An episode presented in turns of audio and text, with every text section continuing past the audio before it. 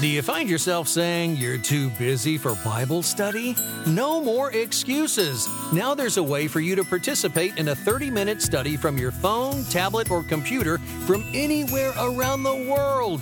Aaron Olson of Sandal Feet Ministries teaches lunchtime lessons via Facebook Live every Thursday at 12 p.m. Central Standard Time at facebook.com slash sandalfeet. This podcast is recorded during the Facebook Live event for those who'd like to listen to the teaching again or help out in case you miss a week. So grab your lunch, your Bible, and a notepad before we begin. If you'd like to get Aaron's teaching notes, you can visit sandalfeet.org and click on Books and Bible Studies to see all the available free Bible study material. Hey, thanks for listening today, and we hope you tune in each week for lunchtime lessons. Well, hello and happy Thursday to you. I don't know about you, but my weeks go by incredibly fast, and I cannot believe that it's already Thursday again. But here we are, uh, Thursday lunchtime lessons. Thank you so much for joining me today. I know uh, we are now in the fifth chapter of the letter to Timothy, the first letter to Timothy. And I hope by now, if you've been following along, um, either reading the notes, listening to the podcast, or watching these live events, that you are getting a sense that even though this letter from Paul to Timothy was written close to 2,000 years ago, it still applies to us today. I mean, there's some general differences um, historically in our current cultural context, but the foundations that Paul laid in this letter to Timothy apply to us. And I think we know why. This letter is a letter to, to Timothy telling Timothy what it looks like for a healthy, vibrant church. Now, I don't know about you, but for me, a healthy, vibrant church is critically important for me, uh, for for my life, for my family, for uh, my community. All of that is life giving. Um, I think that healthy churches are able to share the gospel better. They're able to provide for their community better, for their family members, if you will, their church members. And they're also the best possible witness for the gospel uh, locally, nationally, and around the world. So, when we say that these are letters uh, that are written to the early church, these are written to us today. And I know as we dig into them, what they mean in the context of what was going on in Ephesus, for instance, that um, some of the things don't make any sense. Um, and, and today we're going to talk about widows and what that looks like um, and, and how that can apply to us today because back then it was a little bit different. But when we look at all of those things in their totality, we see that Paul was just telling them this is what it is. And, and remember in 1 Timothy 3.15, that verse sets the framework for the entire letter. And Paul wrote Timothy and said, You will know how people must conduct themselves in the household of God this is the church of the living God. This is us today. We are the church of the living God.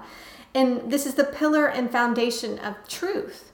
So when people look at us as the church, who the Holy Spirit resides within us, we are little Christs. Uh, we are the church, whether we're not, whether we're inside the four walls of the church or outside the four walls. Are we a pillar and foundation of truth? When people look at when people look at me and when people look at you do they look at somebody who is the bible alive and, and present? Are you walking out the new testament? Are you living out the new testament? Um, are you leading people to the gospel or are you so that um, people are repelled by you and then in, in return the gospel? Uh, we never want to be repellents. We want to be attractants for jesus and so we'll get into this, the, the word today. Um, I'm going to do things a little bit differently in this chapter because this chapter is broken up into three distinct sections. So instead of reading the entire uh, chapter all in its totality at one time, I'm going to read it in sections so it makes sense so we can talk about them as they come about. Um, otherwise, you'll forget what was said in verse 1 when we get towards the end of the chapter. So, uh, let me pray, and then I am going to read, and then we'll get started. Heavenly Father, thank you so much, Lord, just for this opportunity to teach your word. Lord, as we sit here together, Lord, may our uh, distractions be removed. And Father, may we see you in every single word in these verses. Lord, we know that you had a reason for Paul writing this letter to Timothy that would be bound up in this Bible that we know today, Lord, for us to know how to conduct ourselves as the church of the living God. So, Father, I pray that you would open our eyes and our hearts to your word today, Lord, how it applies to us today, what it meant for them back then, um, and what it means for each one of us individually and collectively as the family of God. So, Father, we thank you again for this time, and we pray that the Holy Spirit is ever present, speaking through me, Lord, uh, teaching through me, uh, not my words, but yours, during these next few minutes. And we pray these things in Jesus' name. Amen. All right, so we're going to get into the first section of chapter 5. In verse 1, it starts out Never speak harshly to an older man, but appeal to him respectfully as you would to your own father. Talk to younger men as you would to your own brothers. Treat older women as you would your mother, and treat younger women with all purity as you would your own sisters. Now, this seems pretty straightforward, right? Uh, Paul is writing to Timothy. Timothy is a younger man, remember, he's in his 30s. And so Paul's just reminding them, never reminding him never to speak harshly to an older person. Uh, treat a younger person as you would your a brother. Uh, speak to a woman as you would your mother, and speak to a young woman as you would a sister. Now remember, in this culture, in that Roman culture, we spoke about it last week that they put high value on a good structure within the family household. When the family was working properly, government was working properly, everything was going smoothly. Um, when there was discord in a home, there would be discord in the community, and, and the Roman government didn't want that. Um, and so here, Paul is reminding Timothy listen, don't speak har- harshly to an older person. Uh, treat them with respect, treat them with reverence. Uh, they are who they are, um, even if it's somebody who's not making good choices, even if it's somebody who is um, not on your pay grade, if you will, in today's society. Uh, but just speak to them, speak to them kindly. Uh, fruit, one of the fruits of the spirit is kindness and gentleness and humility. So address people with that, whether they're older than you or younger than you. Now, I'll put this in context, though, that we can't be so familiar that we treat each other like we do our immediate family members, because sometimes we don't treat them well, whether it's your parents not treating you well, or siblings not treating you well, or you not treating your siblings well, or we think that that's just how we treat our siblings. That's not necessarily the case. We should all treat each other with respect and kindness um, and love, obviously. Jesus said to love one another. And so um, we need to be respectful of those above us and below us in age, uh, is what he's saying here. And also, too, when he speaks about mothers and, and uh, women as mothers and younger women as sisters, you know, there, there's some tension always within the body of Christ. Who are we allowed to talk to? Who are we not allowed to talk to? And if we just started seeing each other truly in, in and honestly, as brothers and sisters in Christ, there would be so many less issues within the church. Um, you know, with, when married women talk to a married man or uh, not their spouse, or when single men are talking to single young women, um, what are their motives? You know, just treat them as you would want somebody to treat your sister, as you would want somebody to treat your brother or your mother. Um, treat them with care and respect and, and uphold them in their position and the calling that God has on their life if we could do that and, and just stop uh, treating people differently because of whether or not they're a man or a woman or what their position is or what their age is, but just kind of treat everybody respectfully, the church would function much better. Um, and I think each one of us would feel better about the words that we speak to others, and we'd feel better about ourselves in the way that people speak to us. So that's the first two verses. Um, they're pretty straightforward. Um, but Jesus said in John 13 35 that people would know his disciples, which is us today, by how we love people. So if we can't love people within our church, how in the world are we going to love people without outside the church? If we can't treat people kindly and respectfully within our church, there's just no way that we can treat them kindly outside the church. And if we do one but not the other, we really are hypocrites and we really need to be careful of not doing that. Um, it's not right and it's not godly, and Jesus does not want us to do that. He wants us to love others. The next verses, verses 3 through 16, they talk about widows. Paul spends a lot of time talking about the care of widows. Um, he cared about them. It, it, we talk about how we can take care of those in our church who need to be taken care of. And he specifically calls out widows now, widows in, in the first century church, they would not have had a lot of care if they didn't have family members. If nobody was willing to take care of them, they were really left on their own. And Paul was saying, we cannot be like that, church. We need to take care of our people. And God, in both the Old Testament and the New Testament, took care of widows. And in James 1:27, he actually commands us his people to take care of widows and orphans.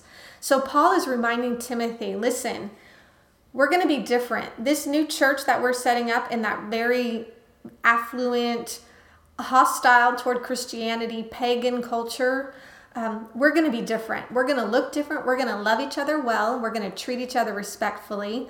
Uh, we're going to live godly lives. We're going to be pure. We're not going to be like those who we live among. We're going to share the gospel. And we're going to care for widows. They didn't do that. The, the Romans, they didn't do that. They didn't care for their widows. So Paul kind of categorizes here the order in what should take place. So Verses 5, uh, um, verses 3 through 16 read Take care of any widow who has no one else to care for her. But if she has children or grandchildren, their first responsibility is to show godliness at home and repay their parents by taking care of them. You know, there's there's hardly any way that we can really repay our parents by the great way in that they, they take care of us. Uh, just for so many years, they provide food for us and shelter, clothing, uh, extracurricular activities, whatever it may be. I mean, we can we really repay our parents for what they've done for us. Um, and this is something that pleases God. Now, a true widow, a woman who is truly alone in this world, has placed her hope in God. She prays night and day, asking God for his help. But the widow who lives only for pleasure is spiritually dead, even while she lives. Give these instructions to the church so that no one will be open to criticism. But those who won't care for their relatives, especially those in their own household, have denied the true faith. Such people are worse than unbelievers. A widow who is put on the list for support must be a woman who is at least 60 years old and was faithful to her husband. She must be well respected by everyone because of the good she has done. Has she brought up her children well? Has she been kind to strangers and served other believers humbly? Has she helped those who are in trouble? Has she always been ready to do good? The younger widows should not be on the list because their physical desires will overpower the devotion to Christ and they will want to remarry. Then they would be guilty of breaking their previous pledge. And if they are on the list, they will learn to be lazy and they will spend their time gossiping from house to house, meddling in other people's business, and talking about things they shouldn't. So I advise these younger widows to marry again, have children, and take care of their own homes. Then the enemy will not be able to say anything against them, for I am afraid that some of them have already gone astray and now follow Satan. If a woman who is a believer has relatives who are widows, she must take care of them and not put the responsibility on the church. Then the church can care for the widows who are truly alone. Now, God, uh, Paul breaks it up here. He talks about who is a true widow uh, and who is not, who is an older widow and who is a younger widow. Now, Paul here is saying that a true widow is truly somebody who has no relatives that can care for her. Um, there's a distinction because Paul is saying that, listen, the church should not be burdened by widows if somebody else is alive in their family who will take care of them. We know historically in the context we've seen throughout the Old Testament and the New Testament, um, with Ruth and Naomi, for instance, where she took care of her mother in law, um, where people take them in, relatives. You know, oftentimes the brother of the deceased husband was asked to marry the wife so that they, they could have children and bear the family name. Um, so there was a there was a, a duty to care that was already established in the Jewish society. And Paul was saying here, listen, it is a responsibility of a family member to care for a family member if they are in need. However, if a widow is a true widow, meaning they have no living relatives who can care for them, then the church should take care of them. Now, if we look at that statistically, the numbers are going to be much lower because there really are very few true widows, um, people who have absolutely nobody who can care for them. But Paul is pretty harsh here, right? He's saying basically that if you don't take care of, of a family member, you're worse than an unbeliever. I mean, how bad is that? That is so bad that he's saying that if you don't care for a family member in need, you're worse than somebody who doesn't even believe in Jesus. I mean, that is that's harsh. Um, but that should cause us to take a step back and think how am I caring for my family members? Am I caring for those who are in need? Am I checking on my family members who are widows, um, both within the church and without the church? Uh, we have a duty. We can do that. We don't have to rely on church resources per se. Um, but we, as the church, as family members, the body of Christ, the household of God, we can be checking on our widows our widowers. We can be making sure that they're being cared for, um, that their needs are being met. Now, back in that first century church, widows would look a lot different than our current widows. There weren't life insurance policies, there weren't retirement accounts. Um, there weren't wasn't the ability for a woman, especially to get a job and provide for herself as well. And so, um, what w- women have today in their disposal is a little different than what they had back then. But we need to really be looking out for those who are true widows. There's lots who are barely scraping by, that barely have food in their cupboard to eat.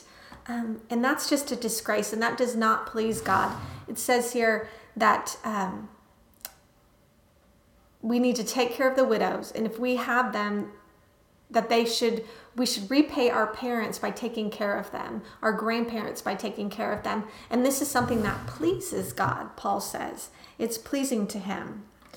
Um, and then he goes on to talk about kind of what the difference between an older widow and a younger widow. He really says that an older widow is somebody who's 60 years old and older, and that he encourages the younger widows here to actually remarry and have children because if they don't, they might make a they might make um, a pledge to say i'm going to be like anna the widow that we saw in the temple when mary and joseph brought jesus in for his dedication and Anna was there and she was had been in she had been a widow for decades and she was a young widow who was now an older widow. Um, she had been in the dec- uh, in the temple for decades devoted to prayer and fasting. She had made that pledge. But what Paul is warning here that some younger widows they might make that pledge but then they'll give in to their fleshly desires and they'll want to remarry and they'll want to have children.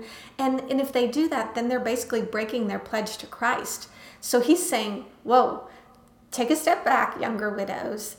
Be careful in what you pledge to Jesus. Be careful what you say you will do for God um, right now because you might remarry and then you'd no longer be a widow. You'd be taken care of. And so, and he's also concerned that there is this list, whether it's a support list, um, a visitation list, whatever it might be, but there's a list. And so he's saying these older widows here can be put on this list. She must be at least 60 years old. And basically, that's out of her prime, right? She's not having children anymore. Um, she doesn't have any family to take care of her. She's getting around a little bit more slowly, especially back then. Um, and so she could, what she could do is she could devote herself to service of the Lord. She could devote herself to prayer and fasting. I read one commentary by a um, a more modern pastor, and he wrote about how listen, we should put these older older widows on the payroll, and we should plead with them to spend time in intercession for our church, for our churches, and how much more great of an impact would these servants these widows have for our churches than some of our young staff members who we pay a lot of money to that these women could be fervent in prayer because they're not bothered by things. They're not distracted by raising children. And these true widows these ones that were going on the list remember they didn't have family members. So they weren't going to be visiting the grandchildren. They weren't going to be taking care of babies. Um, they weren't going to be having to take care of sons and husbands. They were true widows who could spend their time being devoted to God through prayer, fasting, um, and counseling other women within the church. They had, a, you know, a duty to also be of service to the church, that they could be useful in their widowhood. And that's what Paul's talking about here. He doesn't want these young widows to get on this list, get some support, say they're going to pray, but then they want to remarry. And then if they're young and they're able bodied, they might become busybodies and they might become gossips. And the reason Paul warns about this is because earlier in 1 Timothy 2, we talked about it was the younger widows who were causing some division within the church. They were causing some problems within the church. They were gossiping. Um, they were talking out. They were stirring up things. They were, some of them were false teaching themselves. And so Paul's saying, listen, if these young widows just get support from the church, if they just get some payments, if they just get some food, when they're able bodied, they might become lazy. And he does not want them to become lazy. And because laziness is a sin, because you, you have the potential to do something and you choose not to do it. And he doesn't want them gossiping. So he's saying, listen, you young ladies, you young widows, um, don't pledge to Christ that you'll do what the older widows can do. Um, and he also warns these older widows, you know, here that remember Ephesus had some money. So some of these older widows here, if they had money, maybe they were more interested in doing things that were pleasurable than actually devoting themselves to God. And Paul said, No, I want you to live for God. I don't want you to be spiritually dead. I don't want you to live for the pleasures of this world. I want you to live for God. And I want these older widows to devote themselves to prayer. And how much great greater things could be accomplished through our church if we had um, our widows being utilized in this way. And it also gives them honor and gives them respect. It gives them a sense of doing um, and a sense of still having worth. Um, and that's important uh, for everybody let alone a widow who is without resources. Now, now that doesn't mean that in our church today, just because our widows have 401k plans and and insurance accounts and all of that stuff that we should neglect them. We should still be taking care of our widows. So a practical application today is how are how are you in the first section verses 1 and 2 how are you interacting with people within your church family are you treating them respectfully are you uh, treating some nicer than others because of what you can get from them or um, or how they treat you and respect you? Are you um, looking at them? How are you treating the opposite sex? Um, how are you talking with them? What is your motive? What is your heart? Are you speaking to them out of a pure heart? Um, and then for our widows, how are we caring for our widows? Are we using them in service? Are we honoring them? Um, what are we doing for them? Um, and, and personally, how are you caring for widows within your own family? Um, are you taking care of your family members? It's important for us to take care of our family members. I know a lot of times Americans, we are so quick uh, to push our kids out of the house when they turn 18. We're like, yes, the door's open, go fly now, here's your wings. But many cultures, generations live together. And so we've got to be careful not to neglect our family for our own sake and our own comforts because that's not the way that God designed it. God designed it for us to care for one another, whether that be within our own immediate families or within our church families. And if what we're modeling in our immediate family is not the same as our church family, we're doing something wrong because we can't do one thing here and one thing there. It needs to be cohesive for us to be people who can be uh, believed and respected um, we can't say one thing and do another. That's just not going to work. And eventually that witness will catch up. In the next section, he talks about okay, how do we treat now our elders? He talks here in verse 17. Um, I'm not going to read the whole thing, but he talks about rewarding and disciplining church elders. Now, remember, these elders were the pastors of the church. And so he says in verse 17, he makes it elders who do their work well should be respected and paid well, especially those who work hard at both preaching and teaching. So he's saying, pay these people well. He's saying to respect them, to honor them. Because remember, if a leader is doing his job well, if he is doing his job good, like good is not good how we envision, you have to separate the secular from the the religious here, okay, the spiritual. The the way that we view secular leaders as good is not the same that we view religious leaders as good. Good religious leaders, a good pastor, is someone who is filled with goodness and rightness and um, fruit, one who's bearing great fruit, holiness, and kindness and love and all of those things. Now, someone who's doing a good job as a CEO, he could be ruthless and he could be totally non loving and he could be the one that you one day hope to be. but you know that you're to have to step on some people to get there. That's not how we should view our leaders, and that's not how we should reward them. We should reward our leaders within the church, our pastors within the church, church for pastors who work hard, for pastors who diligently learn scripture, dig into scripture, spend time in prayer, um, that they preach the word of God and that they teach the word of God. They don't just speak at you, they speak to you. And there's a difference. And so Paul's saying for these leaders, we should honor them. It's a double honor proportion portion. Paul never uses this term, this double honor. Um, that they should be respected and paid well. It's a double honor that he never uses this again in any other letter. And so it's a double honor that we pay this to them because it's important. They've done a good work uh, and they should be honored for that. And we have to remember that just as we are to honor our pastors, our pastors are also to be honorable to their congregation. They can't, they, we can't give uh, without them giving as well. So it has to be a mutual relationship. Um, they have to not earn our respect, but they have to have respect and they have to be respectful of themselves. And so they're going to be working hard to do that. He also goes on to, in the next in the next uh, in 19, do not listen to an accusation against an elder unless it is confirmed confirmed by two or three witnesses. So he's talking here, listen, we all know it, right? Pastors are public figures in the church. And there's oftentimes going to be accusations made against him.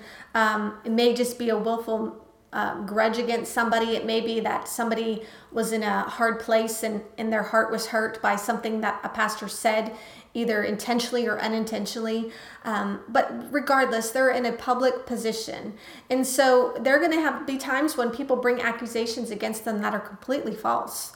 Um, so Paul is careful here to say that, listen, these accusations must be witnessed by two or three witnesses. This is what would hold up in a court of law at the time, and this is what needs to hold up within ours to keep the uh, church standard going in the public sphere and it was the best for all because he wanted to make sure that what if we what if one person comes forward and says that a pastor did xyz and then months later, it, we find out that that person made a false accusation and didn't do XYZ. Well, the pastor had been brought down and the church had been publicly, uh, you know, made into the public about what this happened. And then it really sets a bad tone for the church, that church and the big church. Um, at large. And so we need to be careful, just as in any other thing. We need to make sure that this is has witnesses, that is investigated, that is taken to the Lord in prayer, um, that it's filtered through the Holy Spirit, all of these things. And then if there is something where um, a pastor has been found in egregious sin, um, in something, he doesn't outline specifically what the sin is. Um, he says here, that those who should those who sin should be reprimanded in front of the whole church. This will serve as a strong warning to others. So he doesn't list out all the sins here, right? But these are egregious sins, something that that are standard no-nos. And and if a pastor does do that, well, they should be publicly rep- reprimanded in front of the church. And just like Paul talks about in his letters too, uh, other letters, he talks about how congregants, if they do something, if they're living sinfully, they should also be publicly called out. And it's done. It's done for a couple reasons. It really proves a witness to truth and it also sends a strong warning to all of us against sin. I mean, really, if, if you're up there and a pastor just refuses to acknowledge their sin, the church needs to call them out on it sometimes. One, it's for their good. You know, Paul talked about in one of his letters, he talked about how, or in, in Acts, he talks about how one of the congregants, was, he was actually giving him to Satan, giving him back to the world um, so that Satan could have his way. And sometimes that's a moment of repentance for us when we need to come back and say, okay, I repent. But it needs to be a warning to all of us against sin that, I mean, this passage here almost seems as if Paul, God allowed Paul to write this in and have this put into his word as a motivating motivation by fear, when in all reality, really, it's just a, a picture of his grace. And so, if all right, if our sin gets called out, okay, well, that gives us a chance to to repent and be reconciled. And there's a picture of grace there. But if we continually allow a pastor to sin, for instance, then we're allowing him to continue in a season of sin. And that's not right either. And so, um, and that hurts the church. That hurts the individual church and the big church. So, sin, egregious sin, is bad, and we need to call that out, and it needs to be handled accordingly. Um, he goes on uh, in verses in verse 21 he just reminds timothy also just like all of us that we need to obey the instructions that are in this in this letter and that we can't take sides or show favoritism to anyone. Sometimes we don't want to call out uh, leaders of influence. Sometimes we don't want to to um, call out our lead volunteers because we're in need of volunteers. But he's saying here don't show favoritism. Don't uh, take sides, but do the right thing. You know what is right, you know what is wrong, and you need to do the right thing and have courage. Um, he also reminds Timothy in verse 22 to never be in a hurry about appointing a church leader, right? Don't fill a position just for the sake of filling a position without actually knowing the person who's filling the position because it could get you into trouble later down the road. Um, and he also reminds Timothy again don't share in the sins of others and keep yourself pure. Um, he always reminded him, like a good father would, you know, just stay on the right track, Timothy. Keep doing it, keep pushing forward, uh, do the right thing. Um, you're going to see a lot of stuff. In this ministry in, the, in these churches you're going to see a lot of sin. You're going to see a lot of people doing things really well and you're going to see a lot of people doing things really wrong. But i want you to stay on the right track because i love you this much. This is what paul's telling timothy and this is really what god tells each one of us that we need to stay on the right track we see sin but that doesn't mean we need to commit sin. Um, and then he goes on and it's a little strange but in verse 23 he talks about Timothy not only drinking water, but to drink a little wine for the sake of your stomach because you're so sick so often. There could be a couple reasons here. One, we know that Timothy is a little bit timid, so maybe he had a timid stomach, and this wine was medicinal, and maybe that helped ease his stomach, kind of like a Pepto Bismol is today. Um, and you can imagine if he's timid, Paul's giving him all this direction to have to address conflict. And if you are like me, I hate conflict. I, I really, I, I see conflict and I see issues, but I mean, when it gets down to the nitty gritty, I really don't like to to address conflict, and conflict resolution is not a strong point for me. And um, I'm good at writing letters to people, um, but to have to sit in a meeting with someone, that's really hard for me. And so this could have been Timothy. It could have been his little timid, shy stomach. And Paul's like, listen, drink a little bit of wine with your water so you can have some medicine um, for that stomach to calm you down because you're going to hurt your health. Um, he could have also been saying, because Timothy was keeping himself so pure, he wasn't giving himself to wine at all. And uh, some say, historians say, that the water back then was so bad that they would actually put wine in it uh, to help with the bacteria in the water to kind of purify the water. And that if you're just drinking straight water, it might not have been pure water and there could have been bacteria in there. And that actually could have been hurting his stomach. And so Timothy could have been, I mean, Paul could have been giving Timothy permission here to listen, buddy, you don't have to be so strict in your purity. Um, do this because it's hurting your health. Um, you know he had a he had a stomach problem just like paul had a thorn i mean this wasn't taken away from timothy what i like about it is that we see people with weaknesses all the time doing great things for the kingdom and this just reminds me that we're all able to be used by god mightily um, and then in the last verses in verses 24 to 25 he really just graciously reminds timothy that listen some sins are going to be evident right away. Some people are going to be called out for their sins right away. Other people, their sins are never going to be called out, or they may take years to be called out. He also says the same thing about the things that good people do. Some people do good things over and over and over, and they get accolades over and over and over. Some people do great things and they never receive accolades, uh, they never receive public praise. Um, but it doesn't matter, right? It all come to light one day in light of God's judgment, in, in light of God's well done, good and faithful servant. So we shouldn't focus on sins of others, uh, whether or not they're going to get caught, whether or not they're going to be in trouble, um, whether or not why are they allowed to continue to do sin when I'm called to be pure, or why is why am I doing all this good if I'm never getting noticed? And and stop worrying about that. What we need to worry about, Paul's saying, is the gospel. Do your job. It's not for us to judge, it's not for us to uh, get the praises of man, but that we should do things that please people. That should be our focus. So I hope as you go back and read through um, chapter 5 and you can look at my notes. Like i said they're always up on sandalfeet.org um, books and bible studies and there's a section under there for first timothy. Uh, you can watch this back live at any time um, on facebook live. Share it with your friends.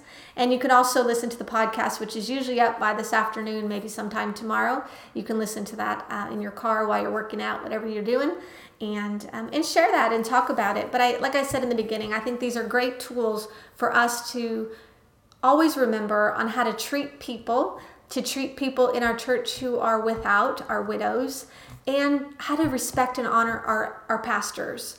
Um, and how to, if you are a pastor, how to be a respectful pastor, how to be a respectful leader, how to not earn the praises of man, but to earn their respect by doing the work that God has called you to do well, um, and stewarding your calling well.